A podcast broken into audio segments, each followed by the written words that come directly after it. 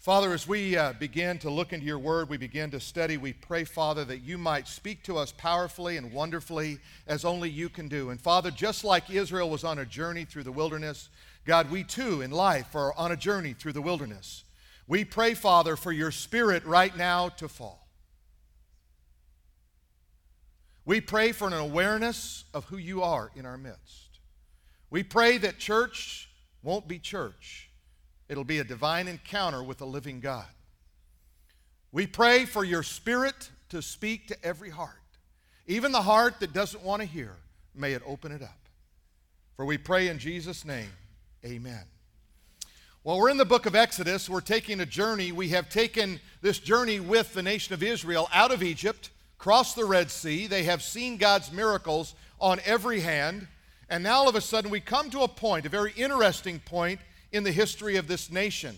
We'll look at the text in just a moment, but let me give you a bit of a wilderness update or a report of kind of some things you want to keep in mind as you go through the wilderness of life. First of all, you can be in the middle of a miracle and not even know it. Sometimes we look around at our life and we wonder what's happening and don't know that God is doing something in our midst. It is indeed a miracle, but it doesn't look like a miracle. It doesn't feel like a miracle. And yet God is in, at work all the same. Also, you can take a wrong turn and not know it. Now, I'm an expert at getting lost. Give me a GPS, I can get lost. Even my wife sitting next to me says, How do you get anywhere? And I said, It doesn't really matter where I get. I, I'll get there eventually. I like to see the sights as we go. Israel wandered 40 years in a wilderness trying to get to a place that was only 11 miles away. Now, think about that. They could have been there in a couple of days, 40 years later. So many times our life is like that. We find ourselves wandering a little bit trying to figure out what God is up to, and it takes us so much longer than God ever intended for it to take. Also, you need to learn to laugh on the journey. I don't know if you've realized this, but life is filled with a lot of drama. And all through this journey that you go on, you have to look at life and say, you know what, this is a funny moment. Because sometimes so many things go wrong, you say, well, it's got to be funny. It's got to be God behind this because it doesn't make any sense unless God is involved in what's happening. Now let's look in the book of Exodus, chapter 18. We're going to look in the life of a mother. Just so happened the Holy Spirit arranged this to fall on Mother's Day. I love that. I didn't plot out we were going to hit chapter 18 on Mother's Day, but as God would have it, He put it together. Look at chapter 18, verse 1. The Bible says, And Jethro, the priest of Midian, Moses' father in law, heard all that God had done for Moses and for Israel, his people, that the Lord had brought Israel out of the land of Egypt. Now, stop right here and think, well, I don't know what's going on. What's happening here? God is, is working through this man named Jethro. He's a priest of Midian. What kind of a priest? Not a priest of the true God. Some of the story is going to come to light in a moment. He says, But I heard what God had done for Moses for the nation of Israel. You see, God's fame spreads throughout the land. You let God do something in your life, and you're going to tell somebody. And when you tell somebody, they're going to tell somebody, and they're going to tell somebody because that's the way the Spirit of God works. I was in Starbucks the other day, my office, my annex. I told you I had many of those all over. I now have, a, uh, have a, an office we can call home, but I don't want to give up the Starbucks office because I interact with so many people during that time. But I'm standing there, a man walks up to me I hadn't seen in a while. He's gone through a number of different physical setbacks in his life, and he said, So what's going on at Influence Church? And I began to recount some of the miracles of God, some of the healings God had done. And he looked at me like, I've totally missed out on this. Can you tell me more? And I was waiting to meet with another man over there, and I said, Can we catch up later? And I only had about 10 minutes with him. But when you begin to recount the, the miracles and the hand of God, people begin to notice. They say, Well, really, I want to be a part of a miracle. We prayed for two men that were out of work and their jobs or companies were doing poorly in the last few weeks. And both of them come up to me. I, I got a job. It's a permanent job. It's going great. Another one said, I can't believe my business has taken a step upward for the last three weeks after we prayed. And you say, well, that's a coincidence. Well, it's just a coincidence tied to a prayer then. And may we just have more coincidences. Amen? I love to see God work like that. Well, anyway, look what it says here. Verse 2 Jethro, Moses' father in law, took Zipporah, Moses' wife, whom he had sent back. Drama. Let's say it together, everybody. Drama. Something's happening here. Moses was separated from his wife for how long? We don't know. For what reason? We don't know. I'm going to give you some ideas what I think. But he goes back and she has to live with dad. You ready for the word? What is it? Drama. I got to move back in home. I've got, I've separated from my husband. I've got two sons, and I've got drama going on in my life. I am a single parent trying to function, and while Moses is out saving the world, what am I going to do? So it tells us here, uh, with her two sons, verse 3, of whom one son was named Gershom, for he said, I have been a stranger in a foreign land. How'd you like to have that as a name? It's what his name meant. I have been a stranger in a foreign land. I don't feel at home. That's what he was saying. And so many children don't feel at home. They don't feel the presence of the Father spiritually or physically in their own home. I'm a stranger in a foreign land. And then the other name was Eliezer, for he said, The God of my father was my help and delivered me from the sword of Pharaoh. It's interesting, his name doesn't say the God of my father and mother. It says, The God of my father has delivered me from Pharaoh's sword. You see, in biblical times, the name meant everything. It was a reflection of your destiny, it was a reflection of your courage, it was a reflection of your nature, it was a reflection of what God was doing in your life. Jacob, for example, his name meant deceiver. And indeed, he was. And it wasn't until he was touched by the hand of God that God changed his name, and he changed it from Jacob, the deceiver, to Israel, a prince with God. And until God touches your life, you will not be a prince or a princess with. That comes from the transformational power of the Holy Spirit of God, who alone God can give. And it tells us here in verse 5 And Jethro, Moses' father in law, came with his sons and his wife to Moses in the wilderness, where they were encamped at the mountain of God. Now, when he had said to Moses, We're a little loud. Coming to you and your wife and your two sons. So he went out to meet. Scripture says here he went out to meet his father in law and he bowed down, he kissed him, and asked each other about their well being. And they went into the tent.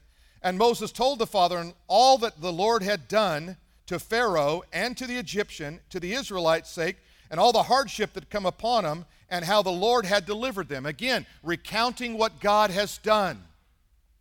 It's interesting, the conversation doesn't seem to focus around his wife, around his kids. I want you to know, even the greatest of people don't have it all together. You know why that's reassuring to all of us? Because nobody in this room has it all together. Nobody in this room has figured it out. Nobody in this room has everything in the, exactly the right place, whether it has to do with your relationship with God, your relationship with your wife, your relationship with your children. All of us are on a journey. And the journey God wants to take us on is a wonderful journey. Jethro rejoiced all the good news that uh, which the Lord had done for Israel, for he delivered him from the hand of the Egyptians. And Jethro said, Now remember, he's not the God, he's not a follower of the true God. He's a priest in Midian, and he look what he says, "Blessed be the Lord." Now he transforms his context from the priest of Midian. He's now, "Blessed be the true Lord," he says here, who has delivered you out of the hand of the Egyptians, out of the hand of Pharaoh, who has delivered the people under the hand of the Egyptians. For now I know that the Lord is greater than all the gods. It's a big step when you can say the Lord is greater than all my problems. The Lord is greater than all the struggles I have. The Lord is greater than all the emotions I have, all the difficulty I have. Lord is greater than all of those things. For in this very thing that they have behaved proudly, speaking of those foreign gods, he was above them. And Jethro, Moses' father in law, took a burnt offering, which has to do with a complete submission to God. You see, once you know the true God, you can start saying, I'm going to give everything to God a burnt offering and other sacrifices, it says, he gave to God. And Aaron came with the elders of Israel to eat bread with Moses um, before God. Now let's think about what's going on in this story. It's a love story. How many of you love love stories? Ladies, raise your hand. I love love stories. How many guys love love stories? It's a really good week to say, raise your hand. Okay, how, how many of you believe in love at first sight? Raise your hand. Why didn't you marry her?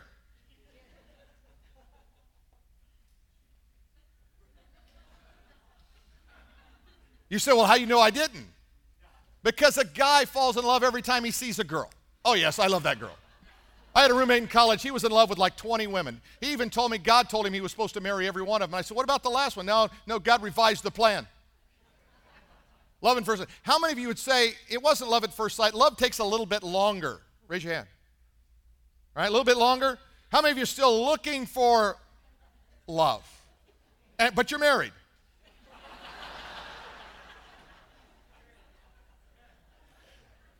All right, let me, let me, just, uh, let me just take you to Exodus chapter 2, verses 16 and 20, and we have them in your notes so you can follow along. Now, the priest of Midian had seven daughters. Okay, what's the word for the day? Starts with a D, ends with an A? Drama. Seven daughters. Seriously. My wife is one of four daughters. Her dad used to tell me to go to the bathroom, he had to go to work. There was never a bathroom free for him drama. Now, the priest of Midian had seven daughters. And so she comes home, tells her father, Oh, I met this wonderful man down at the well. And look what he says in verse 20. So, where is he? Why have you left the man? Call him that we may eat bread. Are you kidding me? You've left an eligible bachelor down there at the well? I got seven girls I got to marry off. Go get him. This is how love stories begin. Moses came, he was on he was running from the from Pharaoh. He was coming out of Egypt. He, he finds himself here in Midian sitting by this well. He's had a bad day.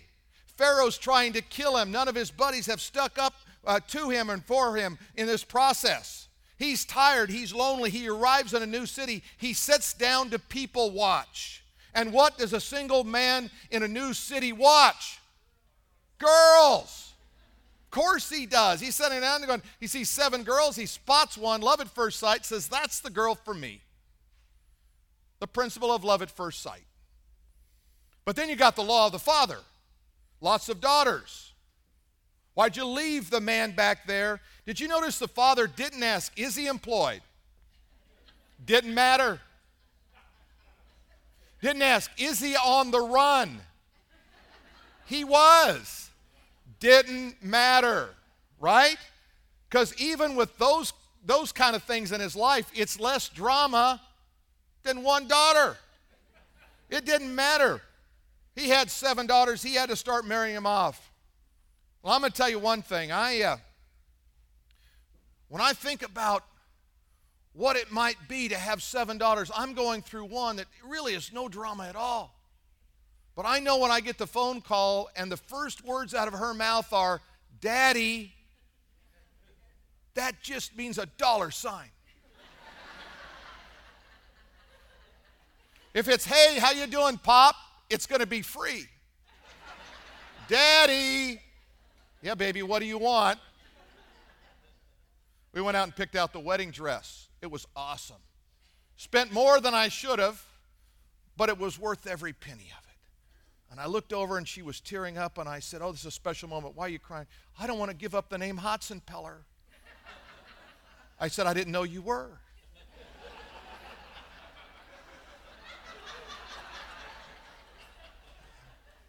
Take that dress back.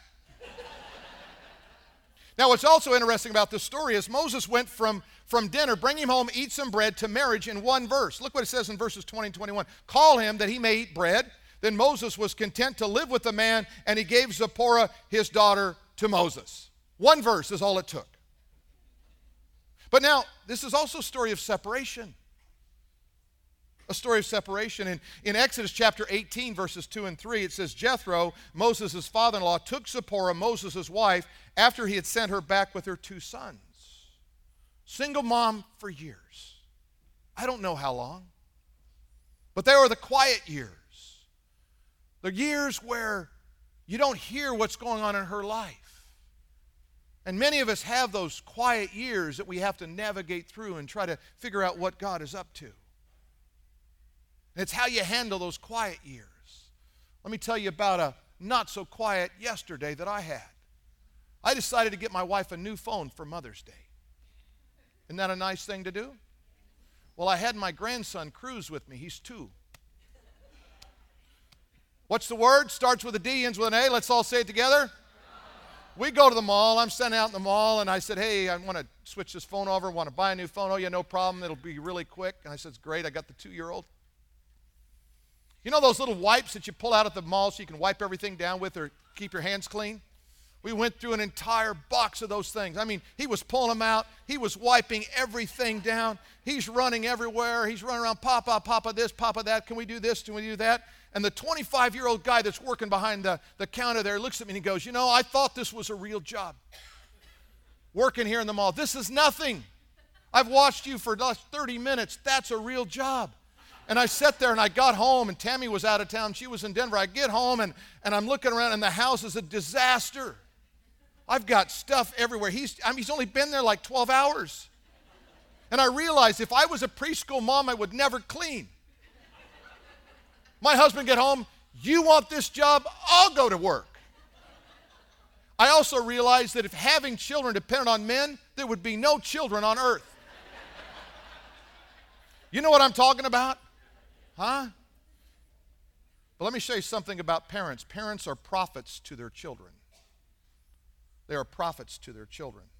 Listen what it says in Luke chapter 2 and verse 52. Jesus increased in wisdom and stature and in favor with God and men. That was a blessing. You see, words are powerful, but they are also spiritual words. Proverbs 18:23 says, "Words of your tongue are life, and they are death." And that which you speak over your children has a way of becoming prophecy in their life. They are also directional. They're directional signs in our life, in the life of our children, and how they're going to go in life. Think about it Gershom, I have been a stranger in a foreign land. They named him Gershom and said, almost saying to him, You will never feel at home. Every time you hear your name, you're going to repeat that in your head. Then of Eliezer, the God of my father was my help and delivered me from the sword. Apparently, he learned to rely on God, but he had to do it in the absence of his father. He recognized that he had been delivered from certain death in Egypt, yet still he was carrying that legacy of words. Psalm 127, verses 4 and 5 say, the, Like arrows in the hand of a warrior, so are children of one's youth. Happy is the man who has a quiver full. Children are called arrows. I wonder why. Maybe it's because they're aimed at your heart. There's nothing that can hurt your heart or bless your heart more than a child. There's nothing more that can bring a wound and a, and a fatal wound to you except for a child or can encourage you more. When they hit the bullseye, it's sweet and it's pleasant. Often they miss the target altogether and they fly wildly into the world and you don't know where they're going to land. But also, arrows fly fast. Have you ever realized how fast time passes? And all of a sudden you wake up one day and you look and your, your son or your daughter, they're not six anymore, they're 16. Arrows are meant for the future. When you shoot them, they go out away from you. So do children.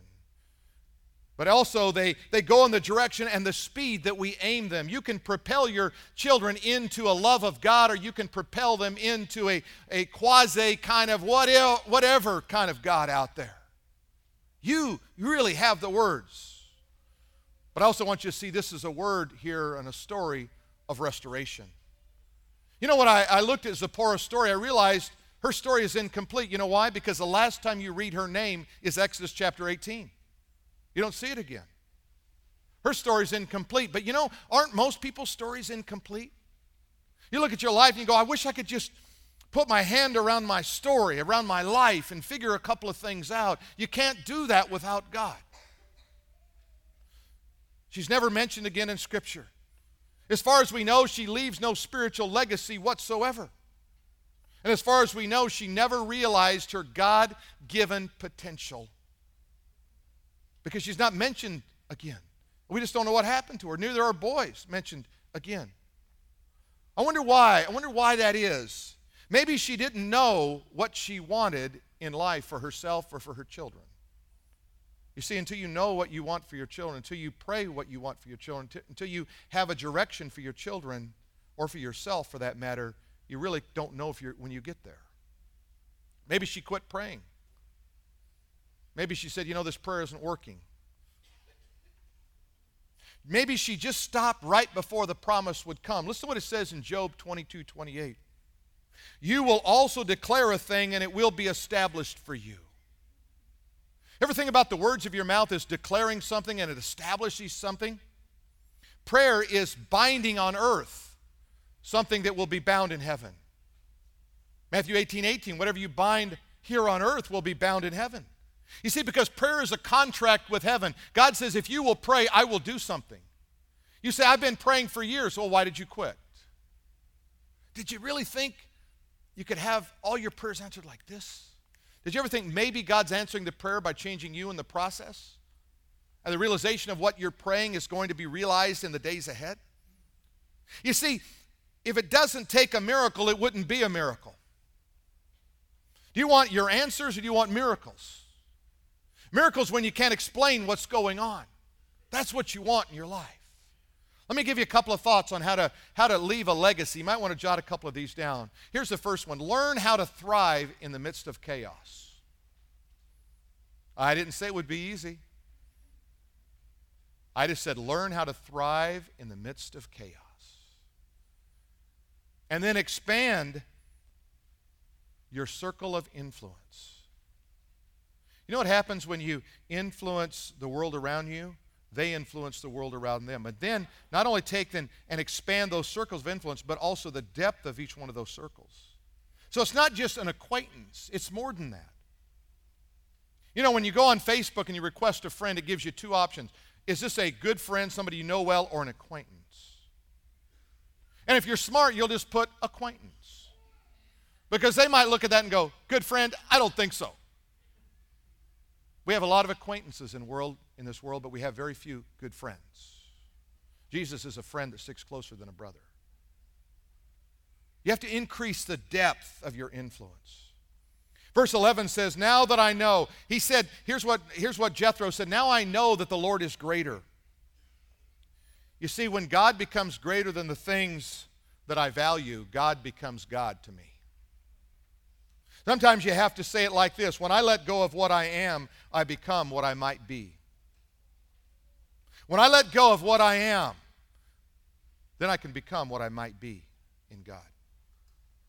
Also, when you realize that God is greater than the burdens that you carry in life.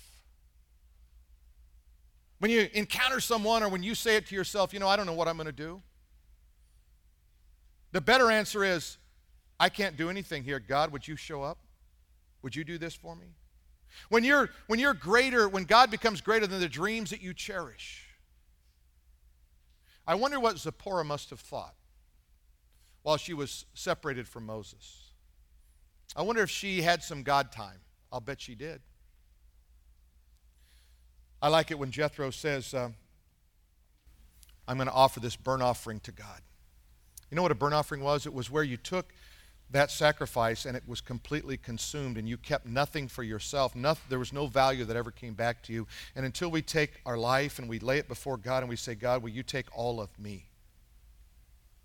And God, would you consume all of me? Would you raise up what you can use in me and of me? God, would you just consume it all? It's really submission to His will. And then it says He also offered other sacrifices. Freely release what you love. Freely release what you love. You really think you can hold on to it anyway? We had a little dachshund. And that dachshund would run off all the time. The minute that door was up, off it went to attack the biggest dog in the neighborhood. I loved it. Just loved it. It was just great.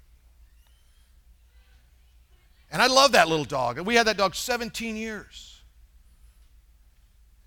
And I'll tell you what, when she passed, I said, God, I don't know. That dog has told, I've told that dog all my secrets. I hope dogs aren't in heaven. I'll be talking. What is it in your life you really love? Have you released it to God? Romans 12 12 says, We are to rejoice in hope, be patient in tribulation, continuing instant, instant, constant in prayer. Romans chapter 2 and verse 7 says, God will grant eternal life to those who by patient continuance in doing good seek for glory, honor, and immortality. You know, if there was a Mother's Day prayer, it might be that one. God, I pray that I might just have patience continuing in my life, that I might seek to do good, bring you honor, and in turn gain that immortality that's promised to my soul. Let me give you a couple of life applications. Here's the first one Life is filled with what is it? You will have drama before the day is over.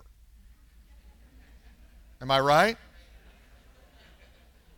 If you're going to Granny's house for dinner, you will have, what's the word? You know you're going to have drama. Step back, enjoy it, laugh a little bit about it. Second point give God time to work. Don't be impatient with God. See, the, the course that God takes in your life is oftentimes different than you think. And you have to enjoy it and allow Him to work in that process.